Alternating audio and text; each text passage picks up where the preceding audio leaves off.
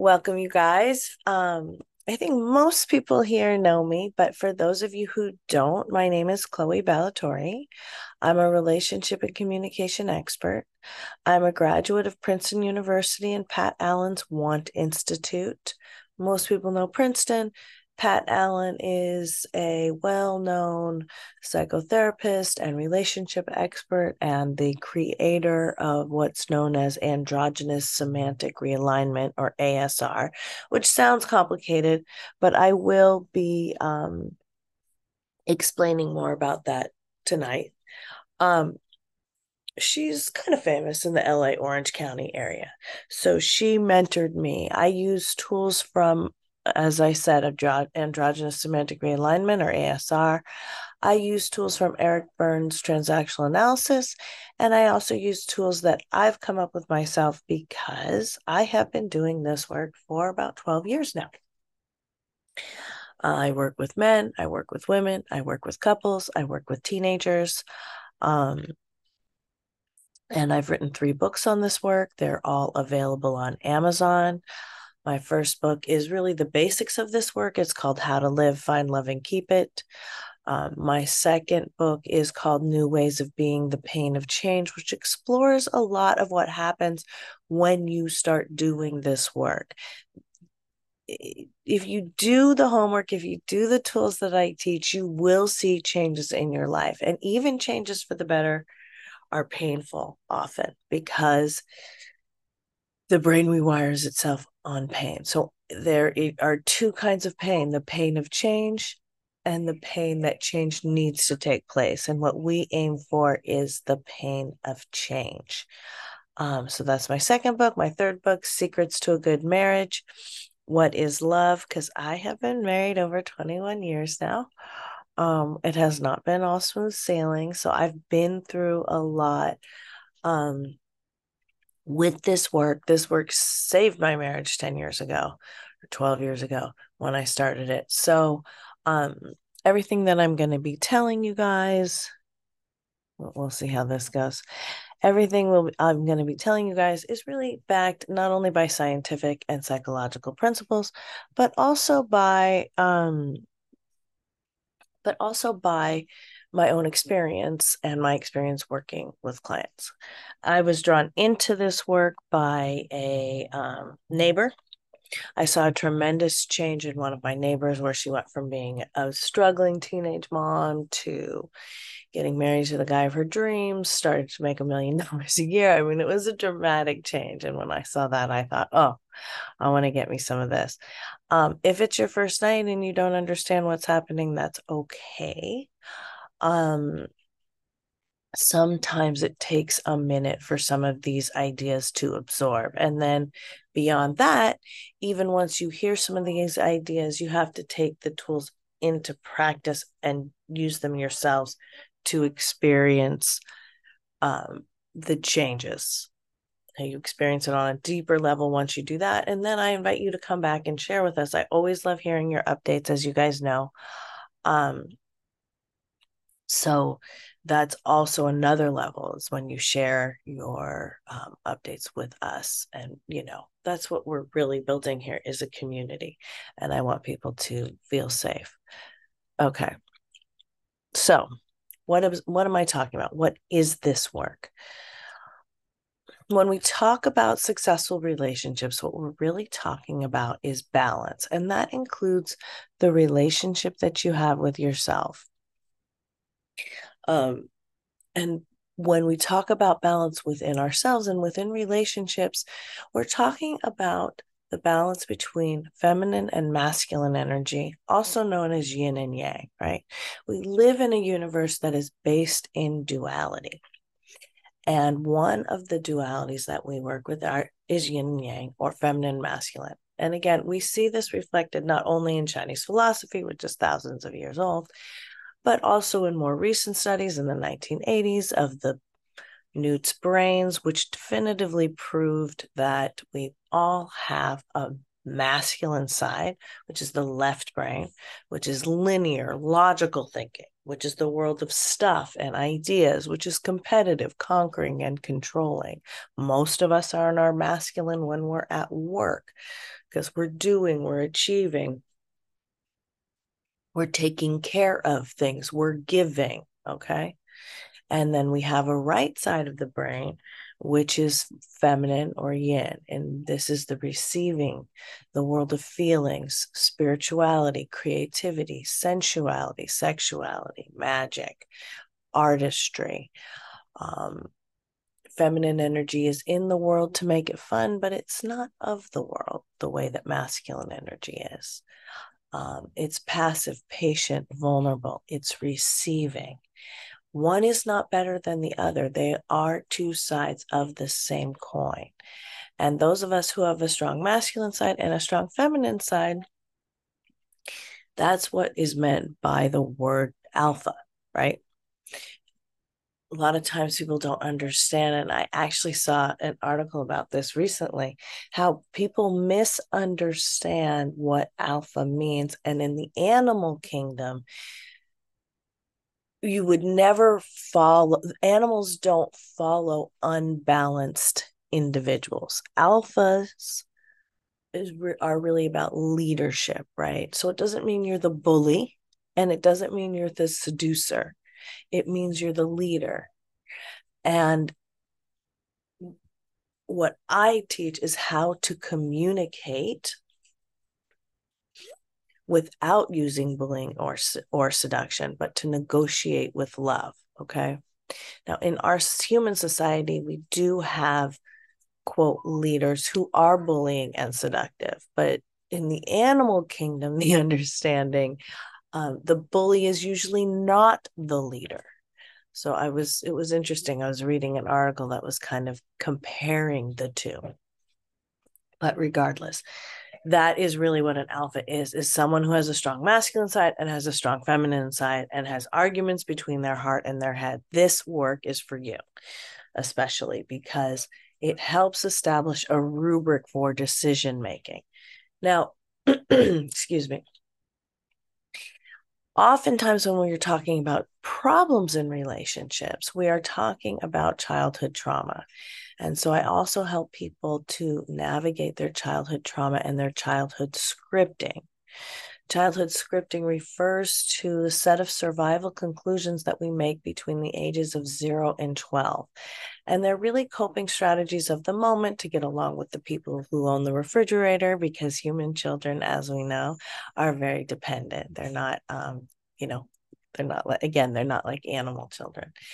So, we have to develop these strategies, but the problem is when we take these strategies into our adult life, they usually don't work and in fact end up sabotaging us from getting what we want.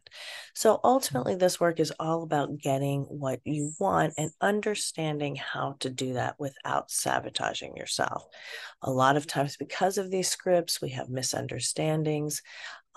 We think that we have made existential, conclusions that are based on existential truths, but they're actually not. And they cloud our judgment. Most scripts are negative. And this is true, if you've had trauma with a big T or a small T, it's kind of how people have been talking about it lately. But most people have had some degree of childhood trauma. And so part of understanding your life in relationships is understanding what that trauma was, is, and how it's operating currently in your life in terms of your scripts. So that's my spiel. I teach this work a few times a year. Right now we're doing module 1 and module 2. I put those links in the chat if you are interested. I'll put that in again, but I probably won't be teaching again until next year. That's also a good way, in addition to having private sessions, to learn more about this work. And I love doing these groups because we end up really learning a lot from each other, which is nice. Okay, so now I'm going to take your guys' questions, and I also want to hear your updates. You can raise your hand, or you can put something in the chat, whatever you want. Mm-hmm. No questions? No updates? Everybody has what they want? Let's see. Okay. Okay, well, it really can be about anything. Well, if you're here tonight, I'm thinking that you must have, oh, here you go. Hi, Lee. Hi there. How are you? I'm pretty good, thanks. How are you? I'm good, thank you. How can I help you? What's happening? Well, I was hoping to give other people a chance to start, but without saying anything, I'll be the vulture. Yeah, you open it up. Virtual initiate. Let's see. I'm doing my homework for the module, enjoying the module very much. Yay. I'm so glad. It's very helpful. Looking forward to the coming weeks of it. Trying to think here. This does not, so I'm sorry, I'm choking up.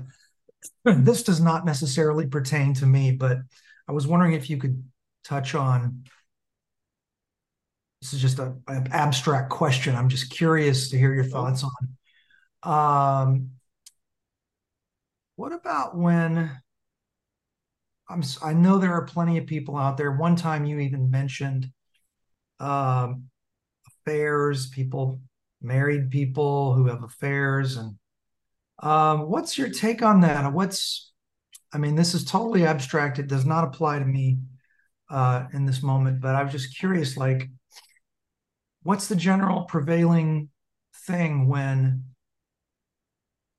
let's say, there's someone that's married and another person that's not married, and the whole, like, if they get into a cheating situation or something, is temptation something that, I'm sure millions of people deal with it, but is it is it acceptable? Is it frowned upon? Is it something, if it's consensual, it's okay? You're talking about a marriage, you're talking about a commitment, you're talking about two people that have taken a vow, and, and it can lead to divorce and all these other things. It's happened to family members, people I know in my family that have been cheated on and lost marriages because of it. And so, I'm just curious, like, what's, as a professional, as a very, I think I consider you to be very knowledgeable in relationships. And what's your take on the whole affair cheating thing when you're married or having... having trouble in a marriage? I don't know. I'm just curious what your thoughts are on it. And if someone is approached or goes into that sort of scenario, what's your perspective on it, Chloe? Thank you. Thank you very much. Okay. So, cheating is relatively common. Statistics say that at least 50% of marriages have experienced issues of infidelity. Typically, women are more willing to forgive infidelity than men are. It really depends on what your agreements are and what's happening. A lot of my clients won't date married men. Even if they're separated, they won't date a married man because that man is already in a commitment with somebody else, right? And you just never know they're going to get back together or what's going to happen. But that said, I've had clients who have dated married men. I had a client who dated a man who was almost at the end, completed his divorce. He ended up cheating on her, but she accepted it and they moved on from it. And as far as I know, it hasn't happened again. So, you know, it's pretty serious when it happens in a marriage. Some women are willing to turn a blind eye to it. Like I said, it's more rare that men are. So as the single person, you're going into a situation you don't really have an obligation to respect the other person's commitment, right? But I think it does reflect on the person. So oftentimes what happens is, you know, people who go into affairs, sometimes they have the fantasy that they're going to, you know, be with the person ultimately, that their marriage will end or their marriage will break up. And sometimes that does happen. But a lot of times, even if that happens, because of the way that the relationship started, which was based in deception and shrouded, those relationships often founder because there's no trust there. Look, everybody can be a jerk. Everybody can, you know, is susceptible to cheating. It's not like, you know, obviously more people do it than other, you know, some people are more prone to it than others, obviously. A lot of times it happens out of, it's a kind of addiction or compulsive behavior that people do. To make themselves feel better when they're unhappy. So even if they're married, they will, you know, reach out for it in hard times as you would for alcohol or food or any other addiction. Yeah. Sometimes people are willing to excuse certain kinds of infidelity, like if it's with a prostitute or it's just one night. Whereas in my experience, infidelity that lasts over longer periods of time is harder to forgive and also reflects, again, the ability of that person to deceive and to keep a secret, right? You don't necessarily want to be in an intimate relationship with somebody who is adept at living two lives, for example. So, you know, there's a lot of warning signals there.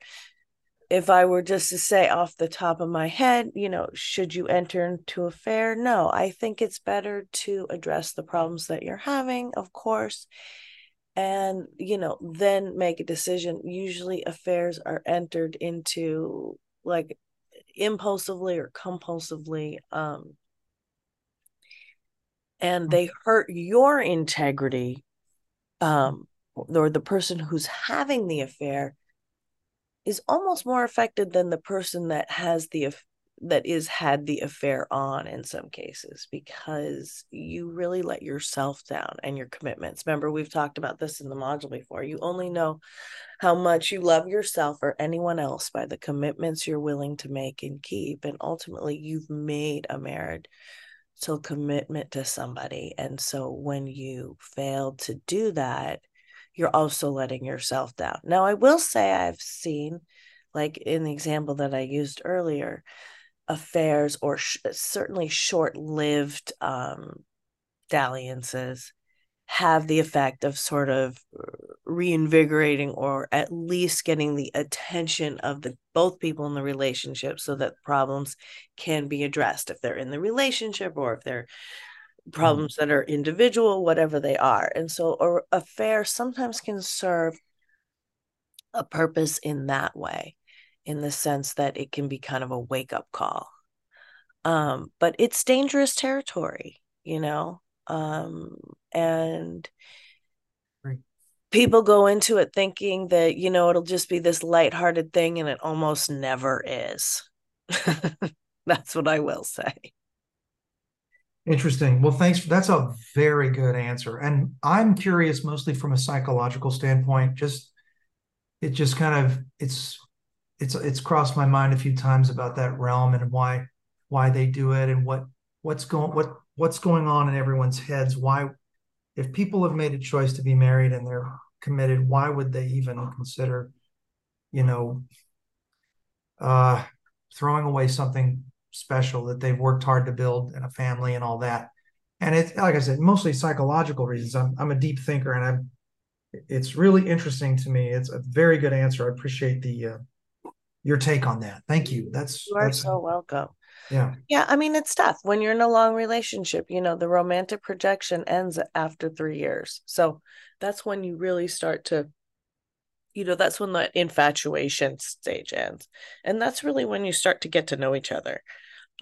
And a lot of people have a hard time saying goodbye to that infatuation stage, because you know how it is when you first fall in love with somebody. It's like you have that spring in your step, and you're suddenly, the sky looks bluer and the sun's shining brighter and everything seems to be going your way. It's a real high for a while. And so it's often hard for people to give that up. I had a client once who just wanted to get into relationships and do like the first 3 months, because that was the biggest dopamine rush. Now, I will say she is currently in like a 6-year relationship. So she did move past that. But for a while, that was all she wanted. And so that's what I helped her with. Okay. Well, good question. Does anybody else have a question about relationships or communication?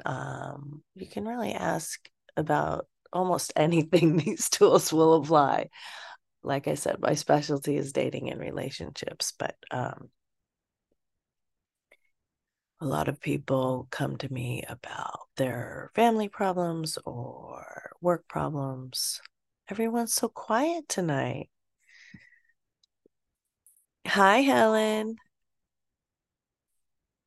Hi, Chloe. How are you? I'm hanging in there. Yeah. How's it going? Tell me how can I help you? Well, I think I'm also like Lee, and I have these, episodes of just deep thinking and very just questioning things, and like, I think what I'm realizing at this late stage in the game, I'm 48, and I'm just, some people don't get it till their deathbed, and not even then. I know. I hope that's not me, but I think I'm realizing that my expectations and like my standards for like integrity and ethics and morals and values are just maybe unrealistic. And when I take a hard look at everyone that I know I'm close to, and people even who are married, cousins, friends, we're all just so messed up. Yeah.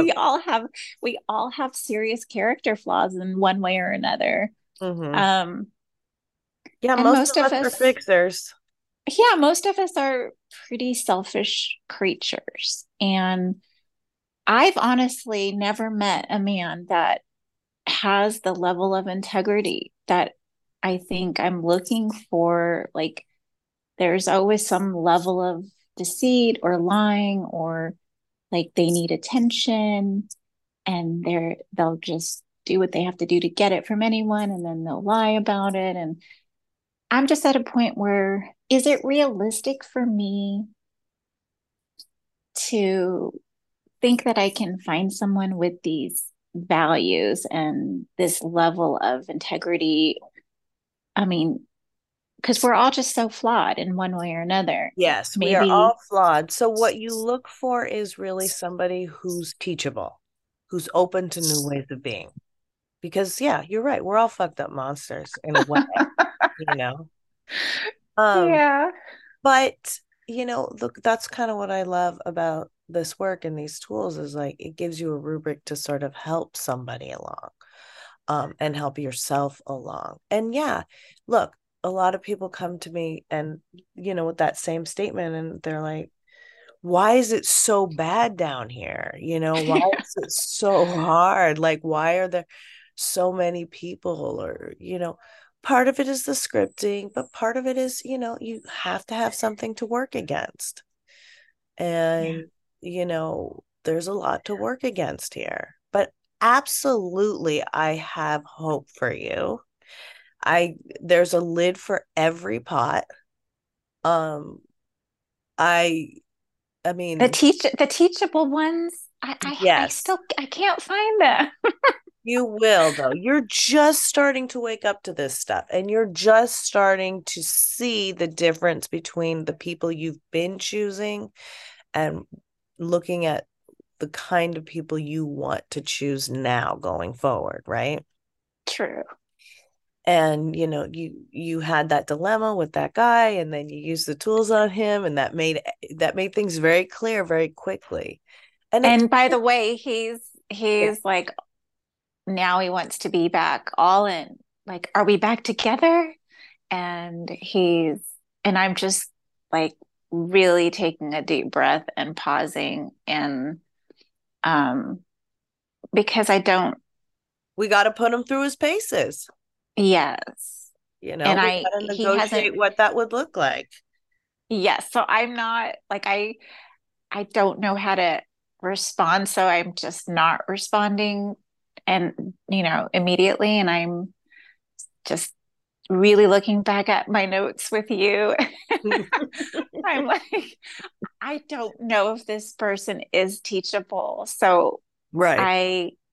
I'm still trying to evaluate that, and I won't let myself go back in without knowing he wants to put the work in. So yeah.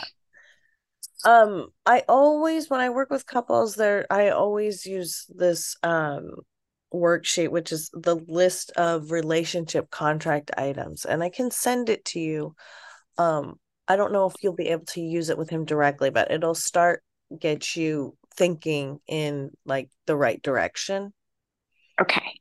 Because there's like 4 basic areas of things that you need to think about negotiating. I don't know if that'll all happen at once, or if you'll need my help with it, or you can handle it, or whatever it is. But, you know, in general, you want to start looking at the commitments he's willing to make and keep. Yes. And that's the big question. And I do think I would like to have like your help. Do you want or would like?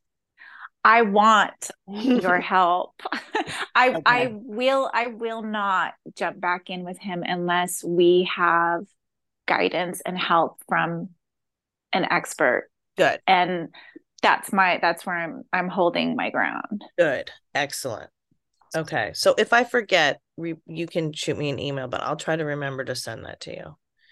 Okay. Thank you. You are so welcome. And I'm glad you're being cautious. And look, either this guy's going to work out, and this guy's going to be, and this relationship is going to be a level up, or it's not going to work out with this guy, and the next guy you meet will be a level up. And I can tell you, you know, I can't tell you when it will happen, but I see it happening all the time when for the last 12 years doing this work.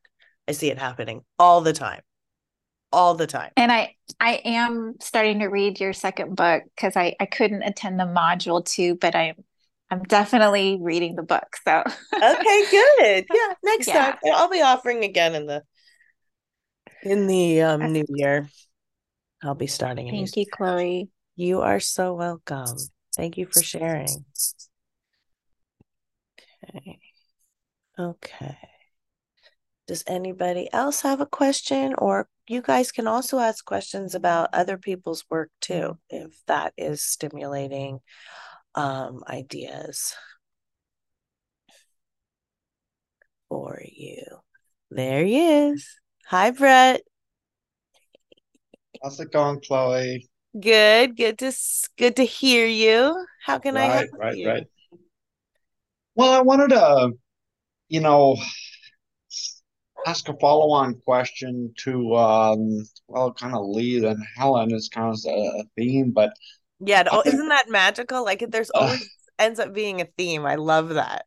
Yeah, and I've been thinking recently. In fact, you know, after the whole borderline debacle, I had to go into therapy, and she asked me a point blank question. She was like, "Okay, well, you made an exception for her, and blah, you know, blah blah blah." So in other words, I compromised my values or my standards, my integrity, right? Right. You kind of went against yourself. And my gut instinct and blah, blah, blah. And there's all kinds of reasons, vulnerability reasons that were not existent previously in my life. I think I mentioned that 2 times I had met people like this, but got them out of my life very quickly because you saw the signs, blah, blah, blah, right? Right. But COVID was extenuating circumstances, and a lot of people and got into relationships that they then got out of. Right. And there was some other stuff too, but I don't want to make excuses for myself, because she also mentioned, and this is kind of where the question comes from, sort of like having childhood issues, right? Mm-hmm. And then later in life, and she was like, well, a non-traumatized person, a healthy person would not compromise their own values, their own integrity, or their own standards. And so I've really been thinking a lot about that, mm-hmm. And looking over examples in which other times in my life in which I have, done that, right, negotiated with my own self, negotiated with life, made excuses for this, that, or the other, or for life, or for people, or mm-hmm. or myself. So, what are your thoughts about trauma, childhood trauma, influencing the stability of a person's integrity? That's the thing. Okay.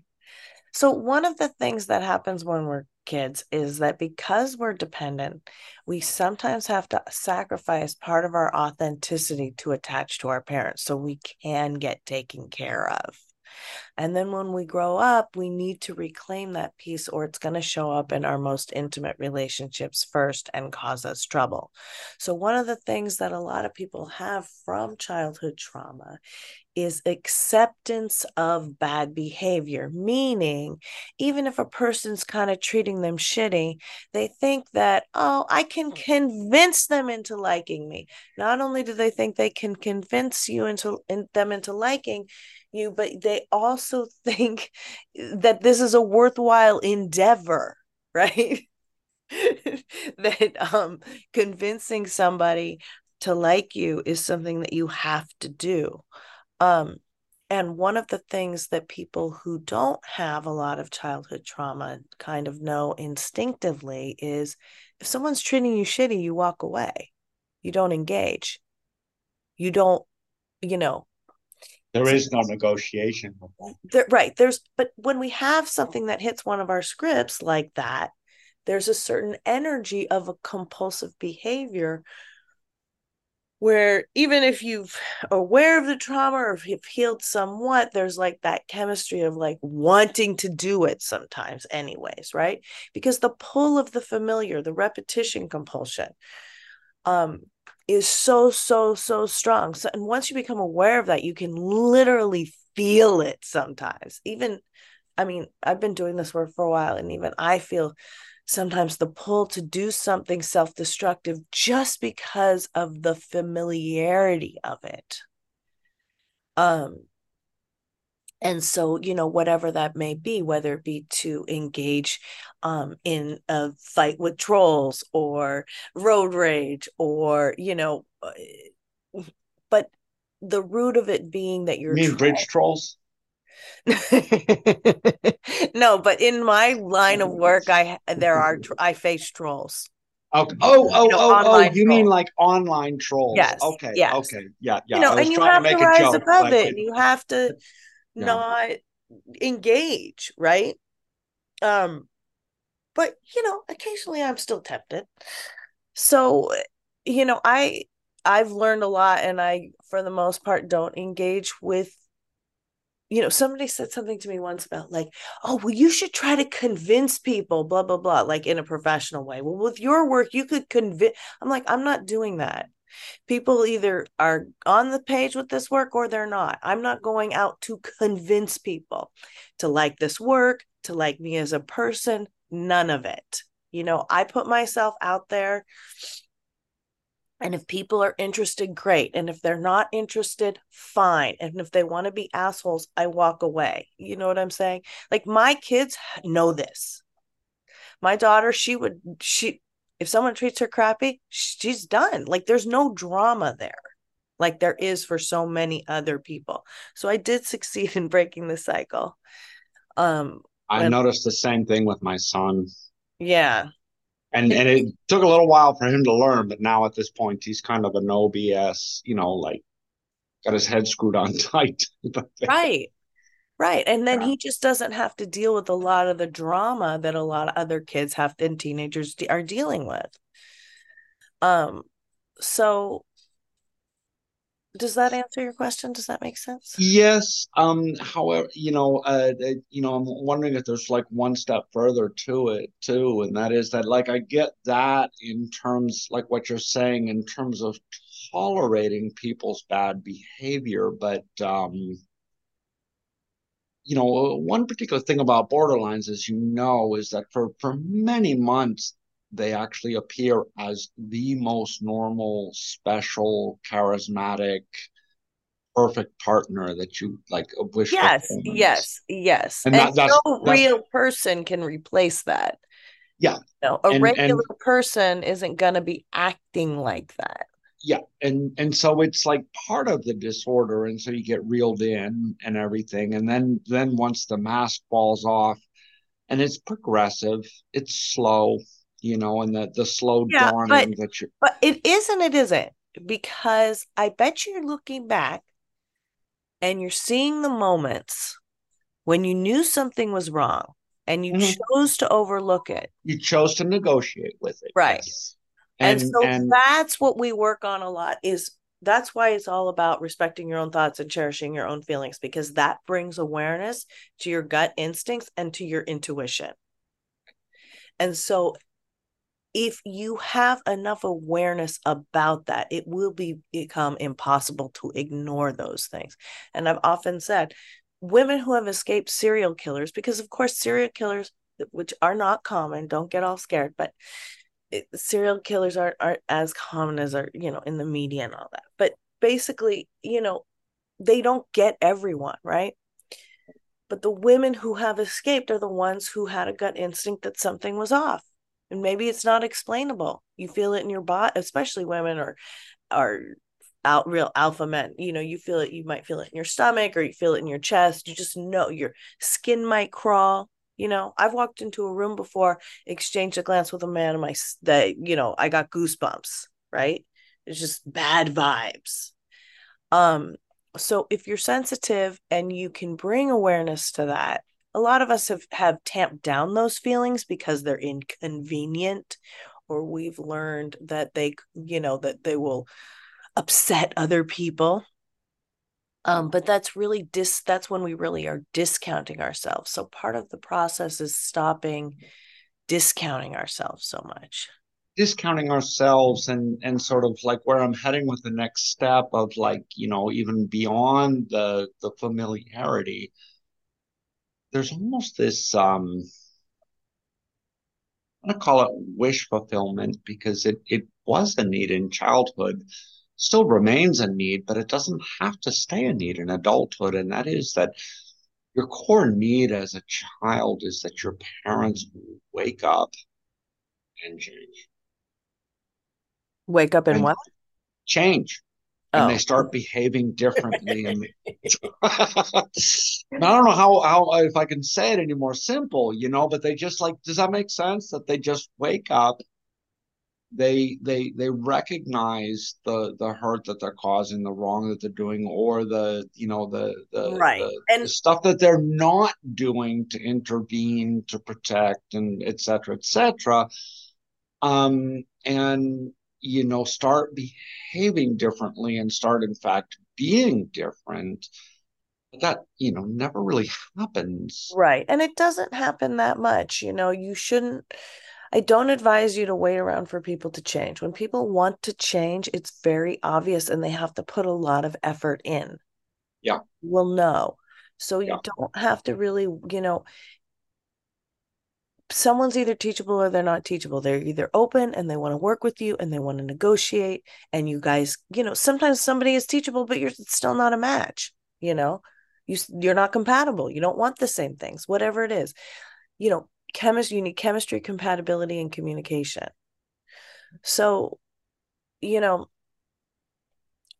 part of it is, you know, trying to get as much alignment as you can get, you know, when you're dating and you're meeting people. You don't get everything, but, you know, we've talked about, I mean, if he's 50, if he or she is 51% valuable, you keep them.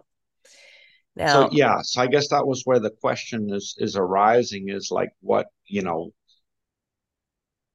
I mean, if you get 60 or 70% of what you want, that's pretty damn good. Nobody gets everything. So I guess what you're saying then is the answer to that question of why would you negotiate with somebody and compromise your own values, your own standards, your own integrity. It really is so simple as you're used to doing so. You were taught to do so as a child. Yeah. And you grow up still wishing that somebody would behave differly rather than finding someone who doesn't behave that way in the first place from the get-go. Right. And just like Helen was saying, you think you don't have other choices, but you do, and you will be surprised by people. I'm often surprised by people, especially when you use these tools. Who ends up standing? You know, who ends up rising to the occasion, who does care about your feelings, who does respect your thoughts, who is willing to negotiate with love. You do learn a lot. Yeah. There will be people. It won't be all your people. My circle got a lot smaller when I learned this work, but it's tight. I know I can, you know, nobody's 100%, but I know that I can rely for the most part in the people who are in my inner circle. Like it feels safe, knock on wood. But yeah, the last part of all of this is that, you know, looking back, I did before in my life find people that were good, caring, you know, like good matches. And no, I just. Well, don't dwell on that. Whether it's, what I'm saying is I've already experienced that. I know it's you know, it's awesome. Out there. Yes. And really, it really is. It really is out there for everyone. I want everyone to find their person. That's my goal. I mean, and there's more than one person a lot of times. And, you know, not all relationships last forever and they're not meant to. But it's wonderful when it does. And there's, you know, I mean, I think everyone in this room knows there's nothing better than when it works. So punchline, don't beat myself up if I made that cliche mistake. Absolutely not. You have to make mistakes to learn. And it's totally pointless and mean to beat yourself up about that. You learned something. Use that pain to consolidate your learning and move forward. Everyone makes mistakes. Everyone. That's, you know, perfectionism is a fool's errand. Perfectionism is actually a form of self-abuse because it's not attainable. Please don't try to be perfect. Please. It's just a way of hurting yourself and scolding yourself and shaming yourself because you're always going to fall short.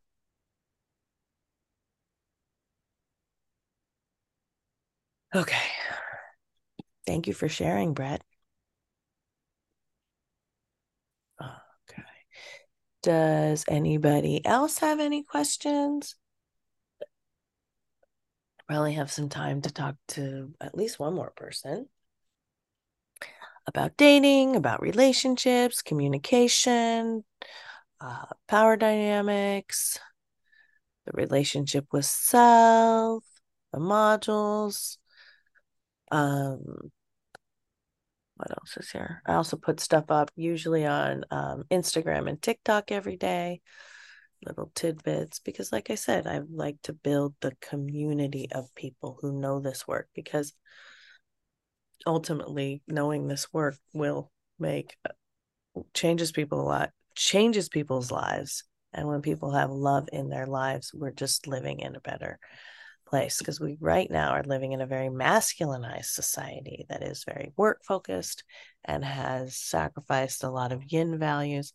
I was actually thinking about this today, which was that, you know, we had this long period of time where men were kind of in charge of most of the things, at least in the United States, let's say, you know, up until feminism in the 1950s, 60s, 70s. And the problem with that was that a lot of men were controlling without cherishing women's feelings, right? And so then feminism came along, and instead of fixing that part of cherishing women's feelings and cherishing yin values in general, right? The environment, nature, free time, you know, good food, health, you know, things that in other countries have been bigger priorities. Instead of doing that, we shifted into making women, oh, okay, you're going to not cherish my feelings. So now women will be men. We will just take on those responsibilities. And so what's resulted is in a very imbalanced society on a national level. And so we all kind of have to work against that as well. That's called the epi-scripting. Everyone has their childhood script, but then there's a script that is, you know, held by different societies. You may have competing scripts because often, you know, people who live in the US are from other countries. So they have a script from, you know, Southeast Asia, but they also have a script from living in America. And oftentimes those scripts are in conflicts. Those are epi scripts.